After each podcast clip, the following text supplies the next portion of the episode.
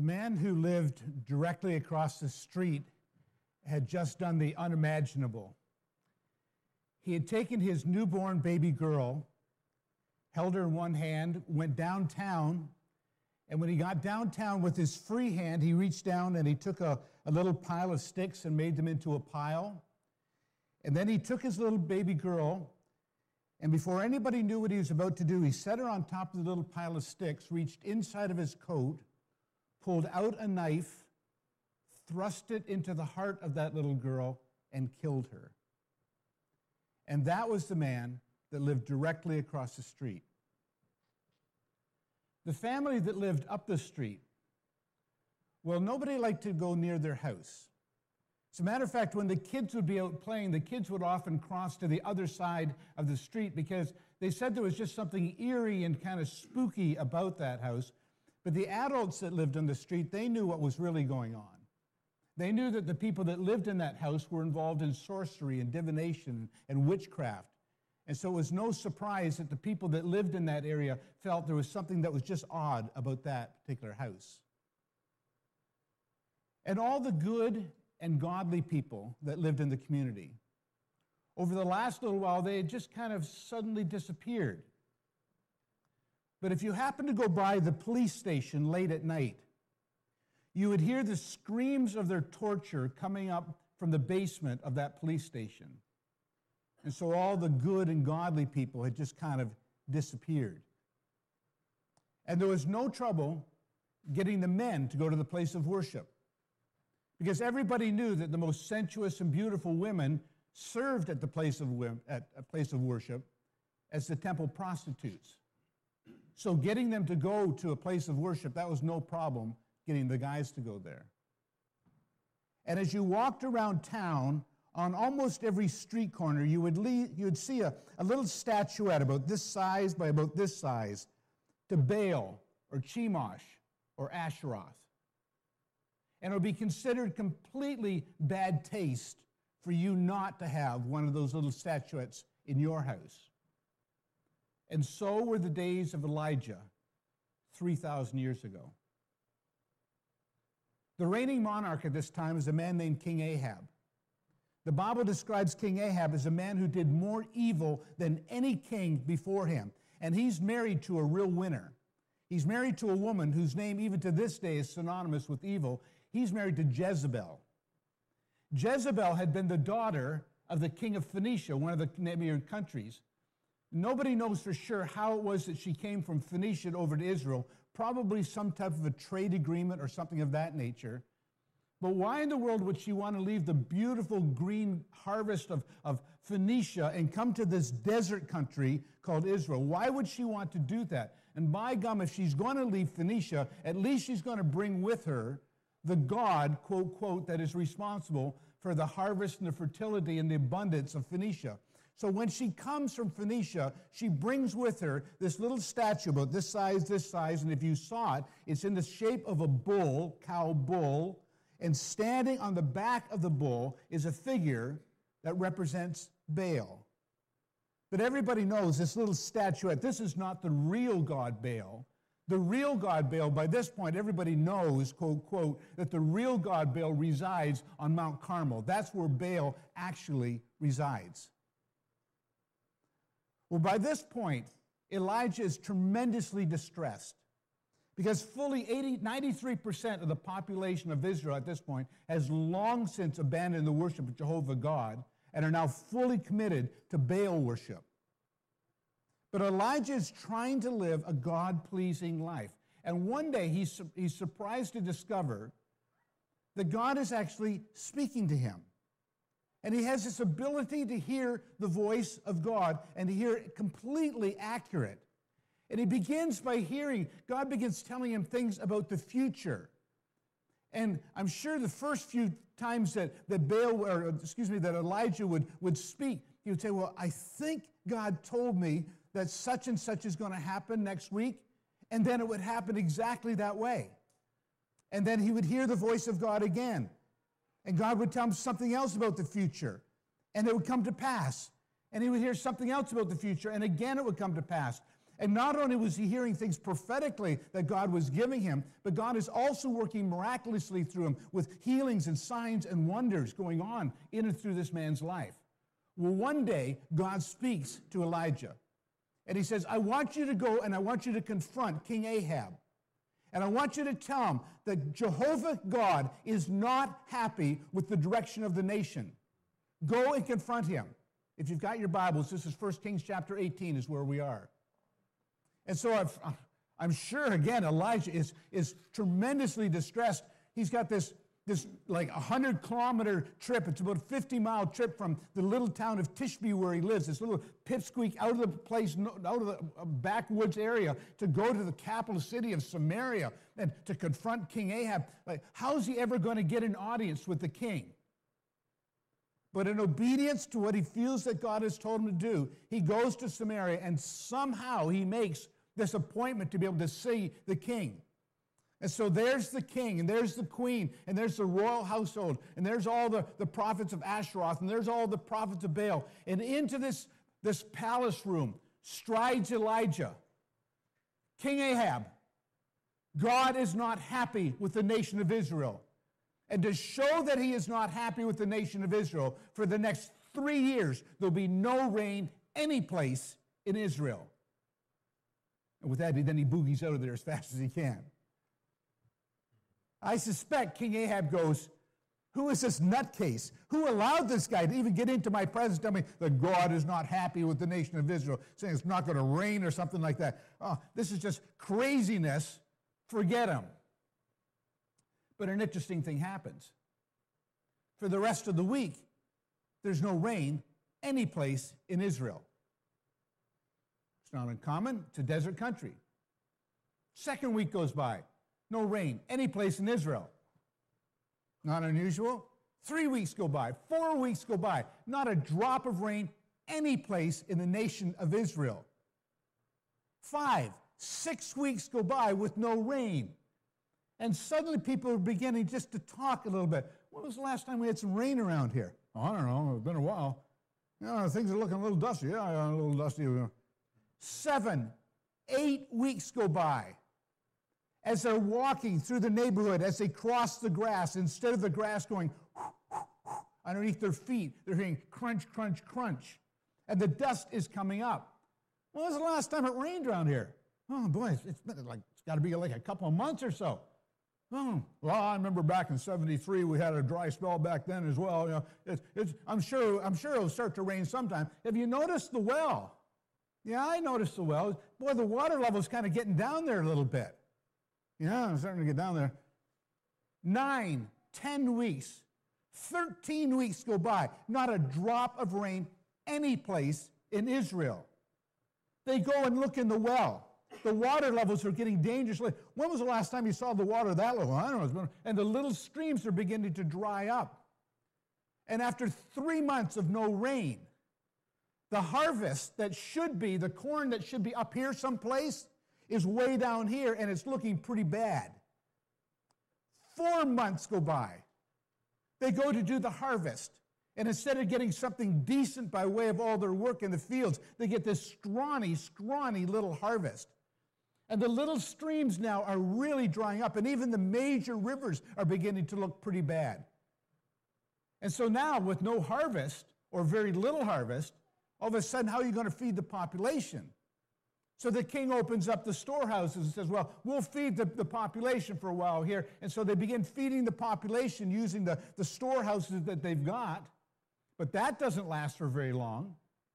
And now five months go by and you look out in the fields and there's not a blade of grass to be seen any place out there. And the goats and the lambs and the cows are looking pretty sickly out there, and they're having to start bringing water to them because the little streams are all dried up. And the elderly people are getting sicker and sicker, and the little kids because there's not enough water to kind of dampen their forehead when they've got a fever going. And this drought thing is getting very serious. Six, seven, Eight months go by, no rain any place in Israel. Those of you that are farmed, I come from a bit of a farming background. You look at the ground, I mean, it is hard as iron. And the farmer says, There's no sense even trying to plant anything in this. It's not going to do anything. And so they don't even bother planting that next year because there's no sense. 10, 11, a whole year goes by, not a drop of rain. Now, not only the little streams have dried up, now the major streams have begun to dry up. And now they're starting to import water and food from neighboring countries to try and feed the population. And people are getting sick, and all of a sudden the price is going way up. And these elderly people that used to be able to just go down to the local well and get their water from there, they can't get the water anymore from there. So they're having to go further and further afield. And people are sick, and the cattle and sheep and goats are dying in the fields. And things are getting serious around here. It's been a year with no rain in Israel. A year and a half goes by. By this point, massive death all over the place.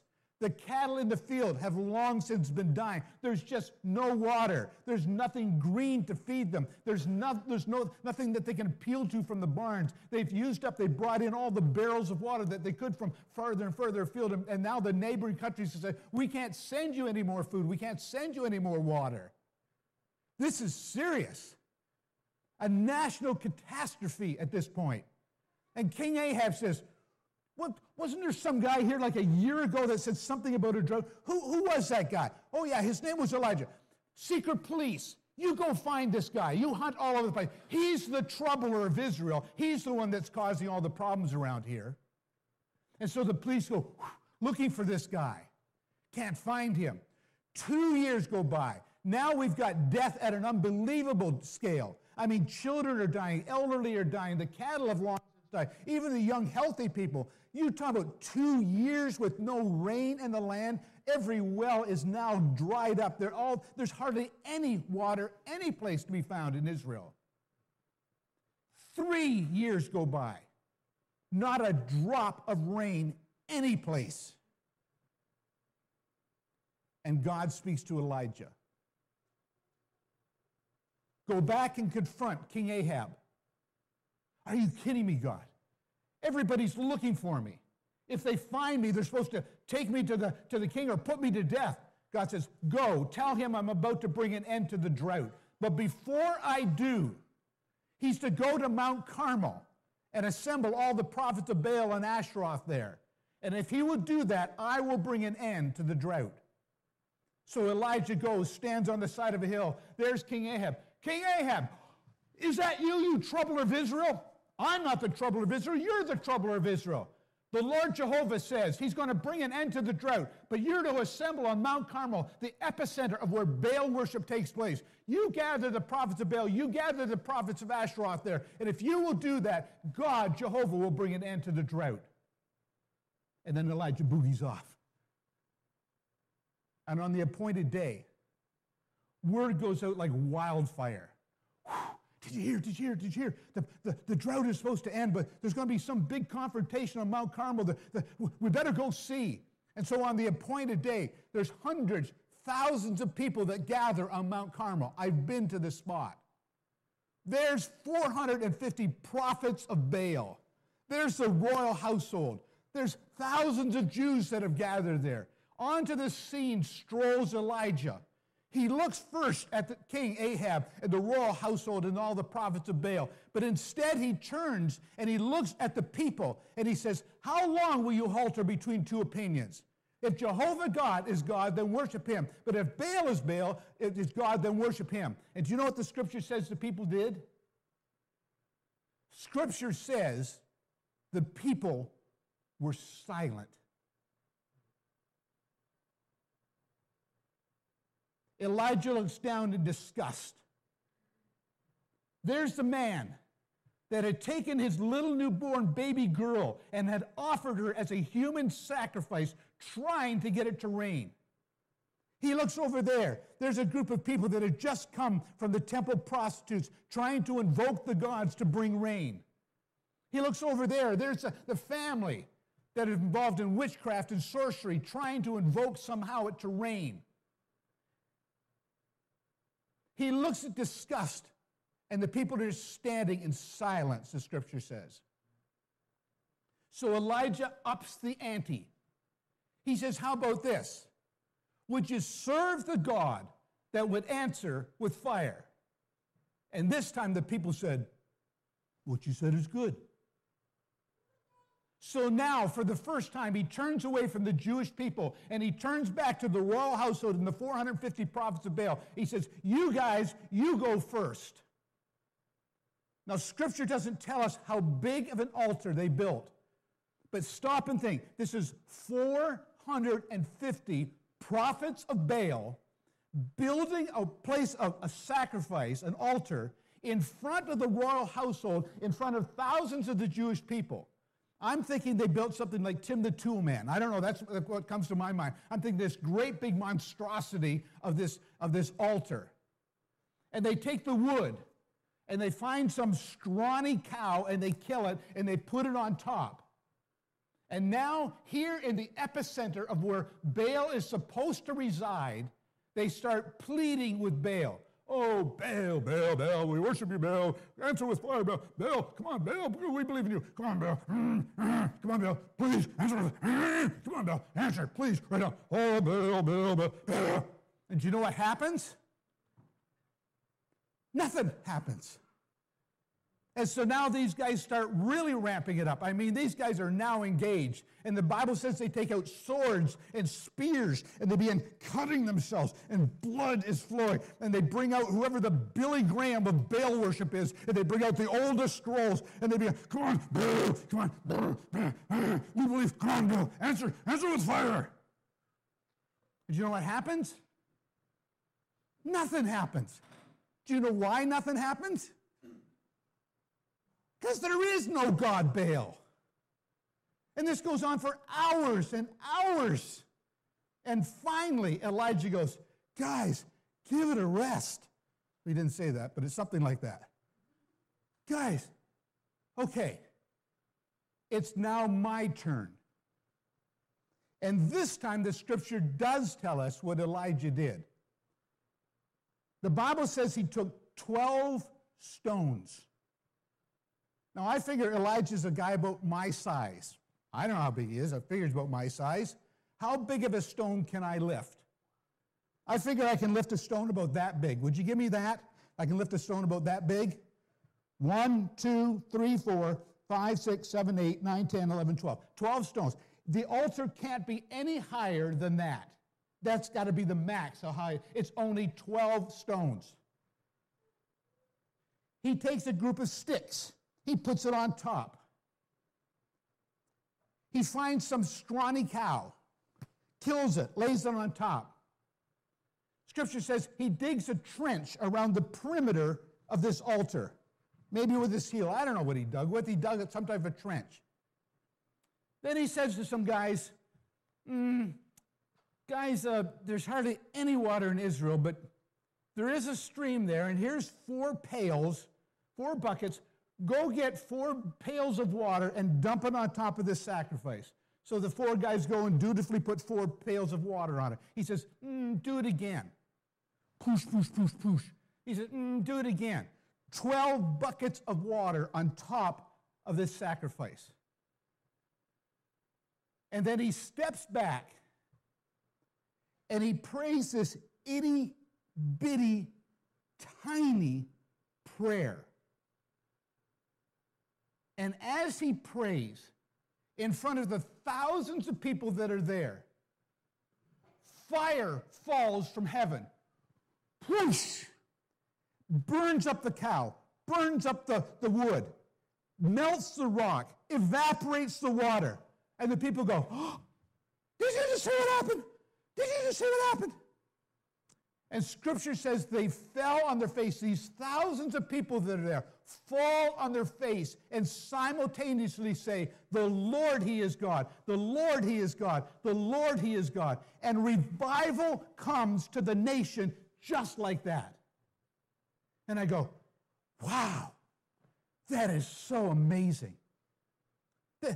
What a great idea Elijah had to have a drought for three years and have this big confrontation on Mount Carmel. What a great idea that was. No, it had nothing to do with Elijah.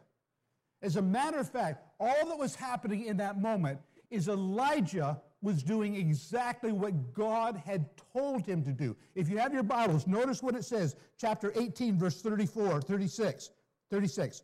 At the time of the sacrifice, the prophet Elijah stepped forward and prayed, O Lord, God of Abraham, Isaac, and Israel, let it be known today that you are God in Israel, and I am your servant, and have done all of these things at your command.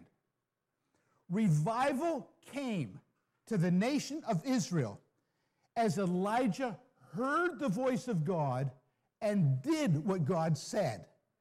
That's what brought revival. The presence and power of God showed up, and that's what convinced people. That's what broke the apathy. That's what convinced people to say the Lord, He is God, and the rejection of Baal. What a great idea that God had. And all Elijah had to do was do what God told him to do. By the way, do you know why this whole thing happened? Like, why the building of this altar on Mount Carmel?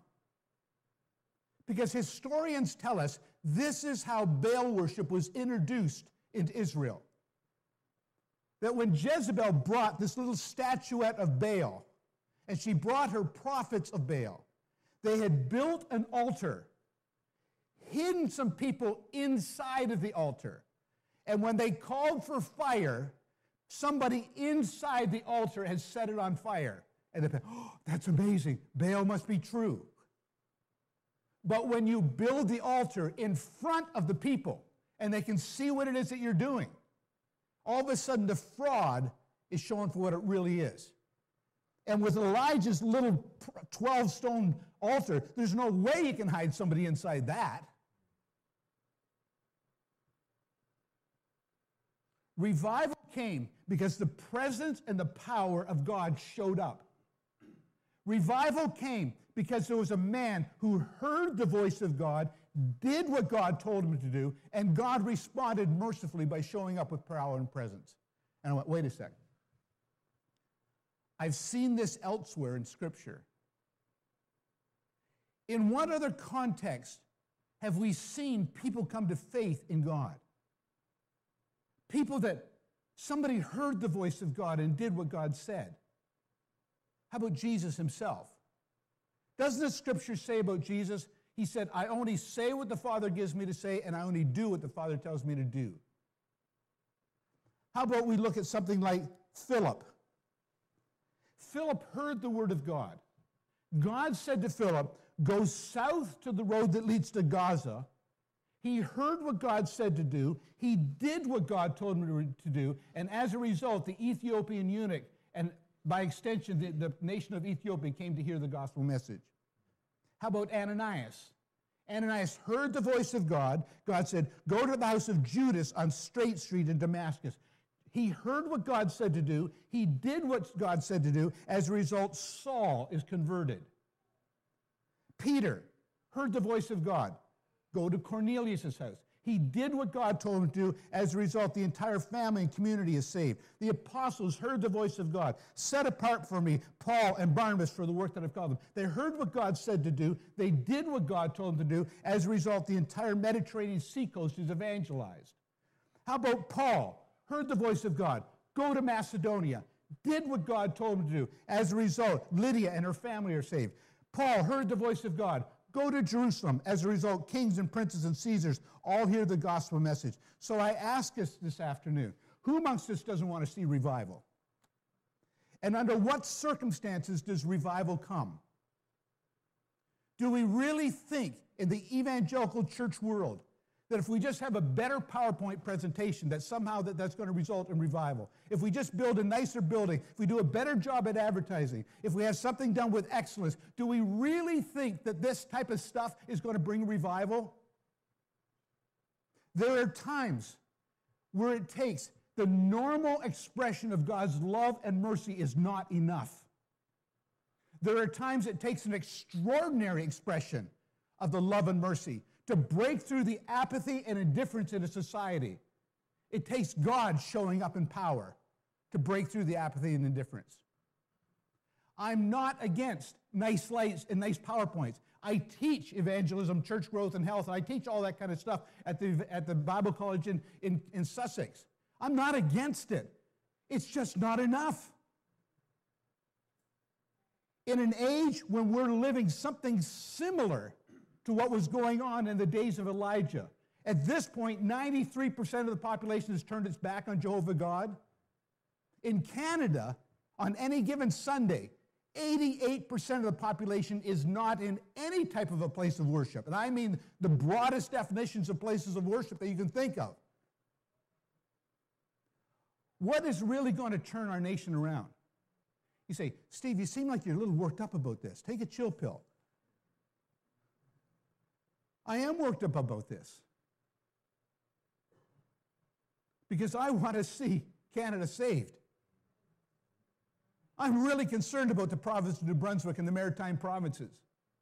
I'm really concerned of what's going on in the general atmosphere of North America. I've got unsaved family members. What would bring people from a place of indifference or, or they're so bought into secularism and materialism? What would cause them to turn their back on that and say, The Lord, He is God, the Lord, He is God, the Lord, He is God? And I'm at the point now where I'm absolutely convinced if God does not show up in power, we are not going to see revival in Canada. When does God show up? When his people hear his voice and do what he tells them to do. That's when God shows up in power.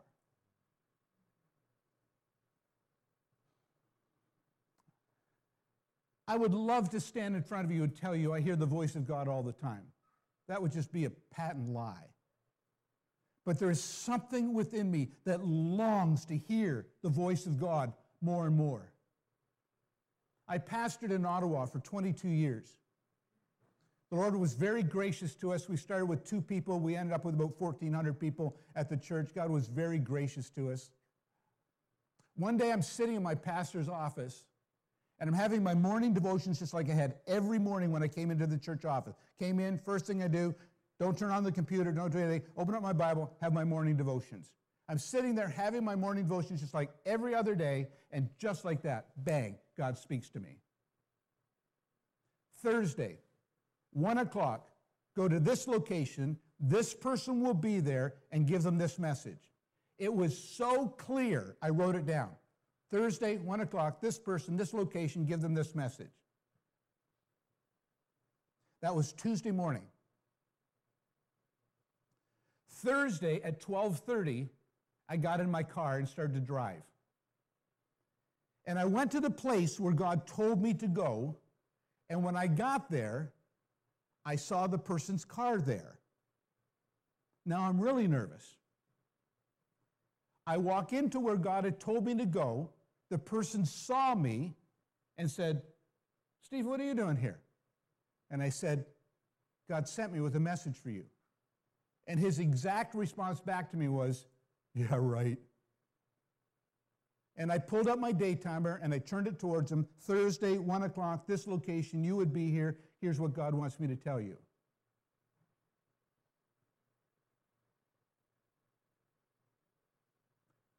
Here's what you would not know if I didn't tell you. That guy should not have been at that location Thursday at 1 o'clock. He actually worked on the far side of Ottawa, a regular 9 to 5 job. He should have been at work Thursday at 1 o'clock, but he wasn't. He was exactly where I went to at 1 o'clock on Thursday. How could I possibly have known that? Quinky dink? No. God still speaks today.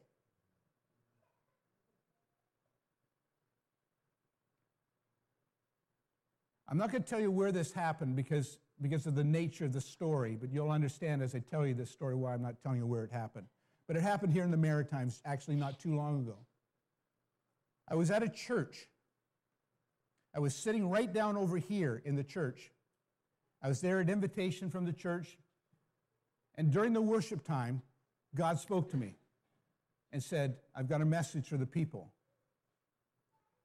I leaned over to the pastor that I'd never been in this community, never been there ever in my life. I knew the pastor a little bit, and I knew one other person a little bit. I, I had no clue of this congregation whatsoever.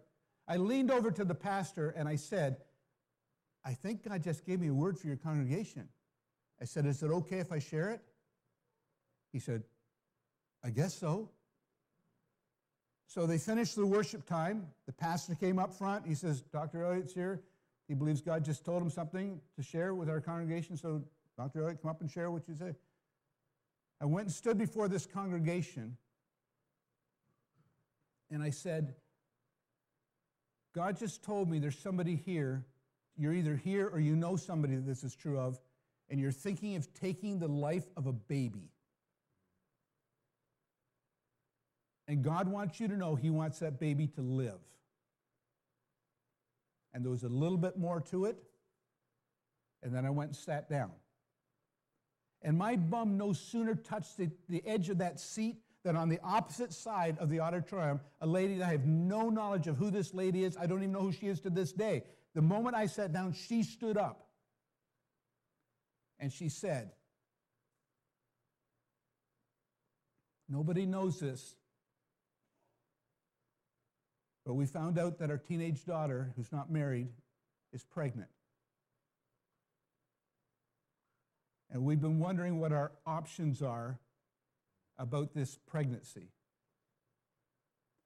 She said, I think this message is for me and my family.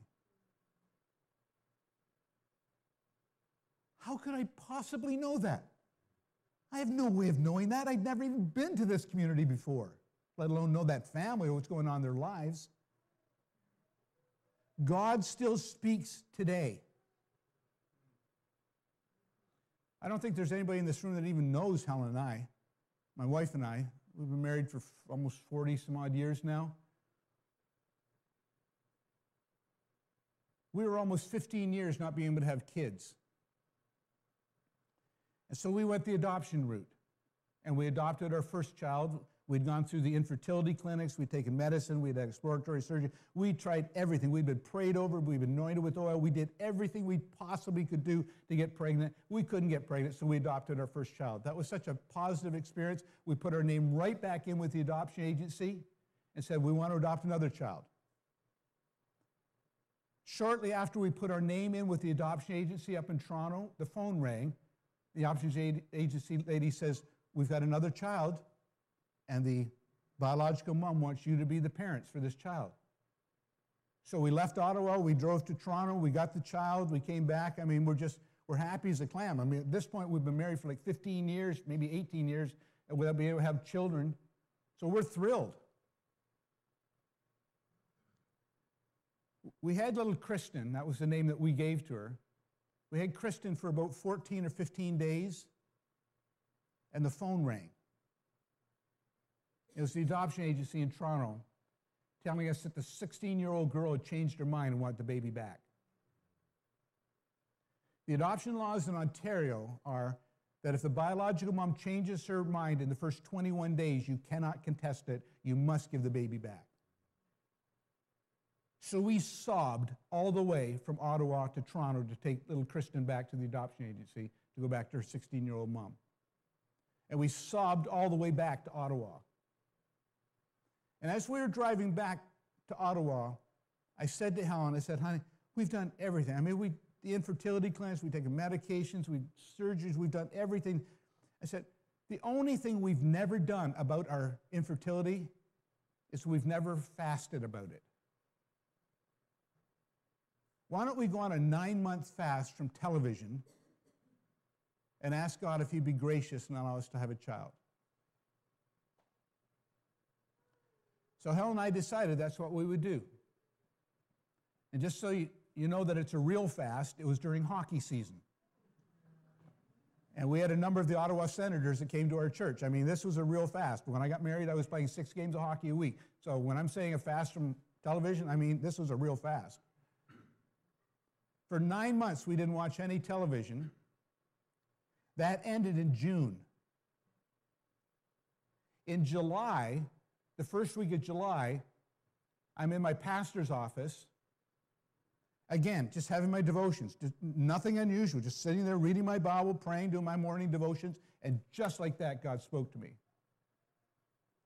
And He said, Expect a child. It's a boy. His name's going to be Jedediah. Bible verse for his life, and an insight into what he's going to be like.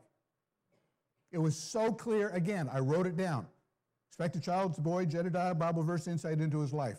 That was Tuesday morning. I went home at lunchtime and I said to Helen, I said, guess what? She said, what? I said, God spoke to me today. What? What did he say? Expect a child's boy, Jedediah, Bible verse insight into his life. And Helen said back to me, she said, is it going to be by adoption or is it going to be biologically? And I went, I don't know. God didn't say. Just said expect a child. That was Tuesday. I'm looking real fast here. Okay, we got some children, so work with me here, adults. That was Tuesday at lunchtime. Friday, what happens with a lady on a monthly basis did not happen. Immediately, we said, She's pregnant. It's a boy. We're going to call him Jedediah. People said, Jeddah what? Jedediah. Where'd you get a name like that? Doesn't matter. That's what we're going to call him. That was in July. Right off the bat, we said she was pregnant. We're going to call him Jedediah. In December, the ultrasound showed that it's a boy. He was born in April, and he's now a pastor in Nova Scotia. Quinky dink? I don't think so. God still speaks today. I don't hear from God. I'm not trying to come across super spiritual. I don't hear nearly as much from God as I want to. But that's the context in which God receives glory and honor. That's the context in which God loves to work. That's when God shows up with power. When people hear his voice, we don't need more praying. Hang on. We don't need more praying. We need more hearing from God and aligning our lives with what He says. The person that I respect the most about hearing from God is a pastor friend of mine in Arnprior, Ontario. His name's Ian. I've never met somebody that hears from God more accurately than he does. He and I were speaking at a family camp in Michigan last year. We're walking towards the tabernacle, and he says to me as we're walking towards the tabernacle, he says, God just told me something. I said, What did he tell you? He said, There's going to be a lady in the service. Her name is Sue. She knows somebody named Joe, and God's called her to be a world changer. Okay. That evening, after I finished preaching, Ian came up to the front and he says, I think God gave me a word of knowledge. I believe God said, There's somebody here. Your name is Sue. You know somebody named Joe. And God's called you to be a world changer. Who are you? And it was crickets. I mean, nobody moved. And Ian said, Well, sometimes I mishear from God, but I'm pretty sure God said that. Nothing. The service ended. He and I are standing down front, right up about here, at the end of the service. And the, people are going out at this particular point, and this lady comes up. And I'm standing right there. So this is not secondhand. I'm there. I mean, I hear what happens. She said to Ian, she says, You know what you said tonight? Ian says, Yeah. She says, I need to tell you something. My name is Sue. My grandfather's name is Joe. And yesterday, my grandfather told me God has called me to be a world changer.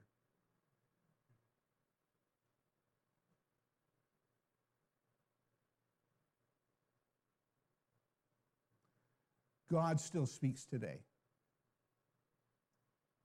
If there's going to be revival in Canada, it's going to be because God shows up. And God shows up when his people hear from him and do what he has to say. I'm going to come down to the keyboard here. There was a song that I heard a while ago, quite a while ago now, and this song just so gripped me. It just it just encapsulates what I've been sensing God is wanting to do these days. And so, if you would allow me, I'm going to go to the keyboard. I'm just going to play and sing this song. And if you want to, you can close your eyes. If you sense something within you that says, Yes, God, what Steve is saying in that song or what that song is saying, that resonates with my heart. I better take my glasses so I can actually see what I'm looking at.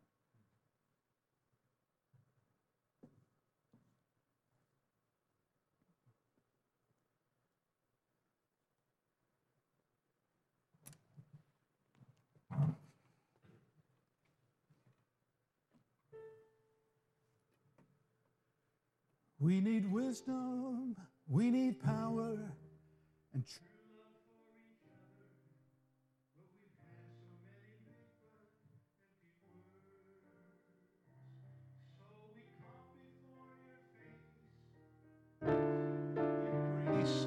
Bring your people to a state of kingdom life. Restore your church again.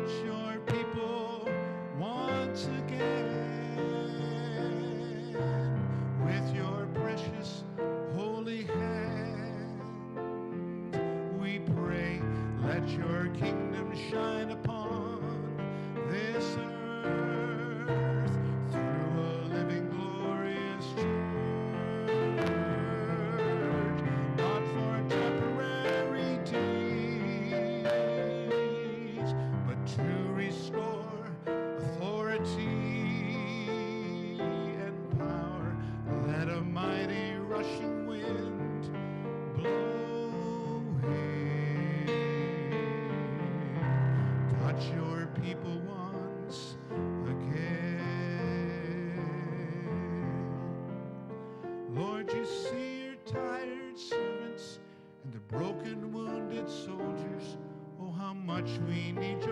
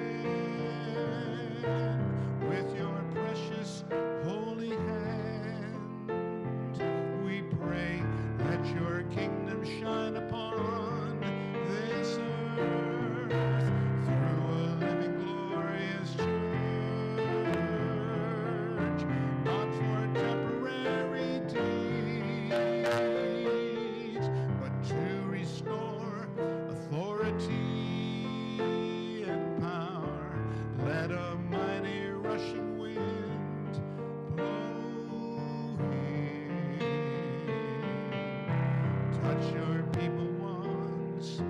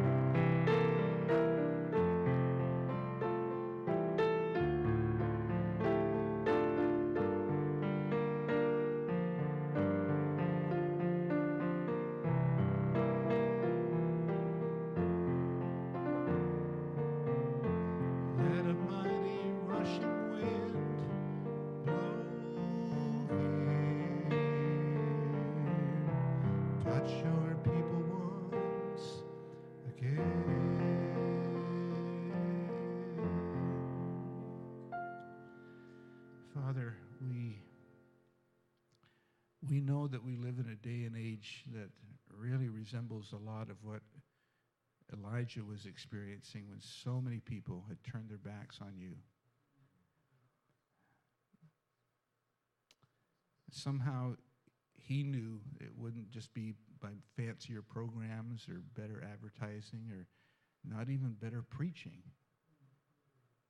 The only thing that would bring revival is if you showed up and he heard your voice and it was scary, but he did what you asked him to do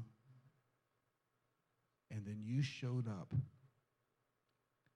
And when the people saw the evidence of your presence and your power, in mass they fell down and said, The Lord, He is God. The Lord, He is God. The Lord, He is God. What would it take for the people of Fredericton to fall on their face and say, The Lord, He is God? Nothing short of you showing up in power and presence. And so, Father, forgive us for the many times that we've tried to manufacture revival. Those times that we think that something in our in our arrogance that we can do it, we humbly confess to you, Lord, we cannot. We need you. Whatever stops us from hearing you, we pray, Father, would you get that out of the way? We humble ourselves before you. We confess our sin. We ask for mercy. We ask, God, that you would touch our land and do something amazing, that you would draw people to yourself. We think of the great revivals that have taken place that came up the east coast of the States. We think of the revivals that took place out west in Canada, the revivals that took place in the 1800s in Ontario. We see, Father, what took place in the Welsh revivals.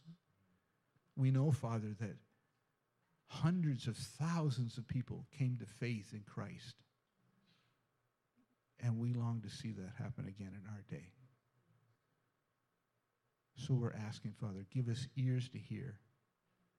Give us faith to obey what you tell us to do. And we ask, Father, that you would move in our midst again. And we will be grateful for all that you do. In Jesus' precious name.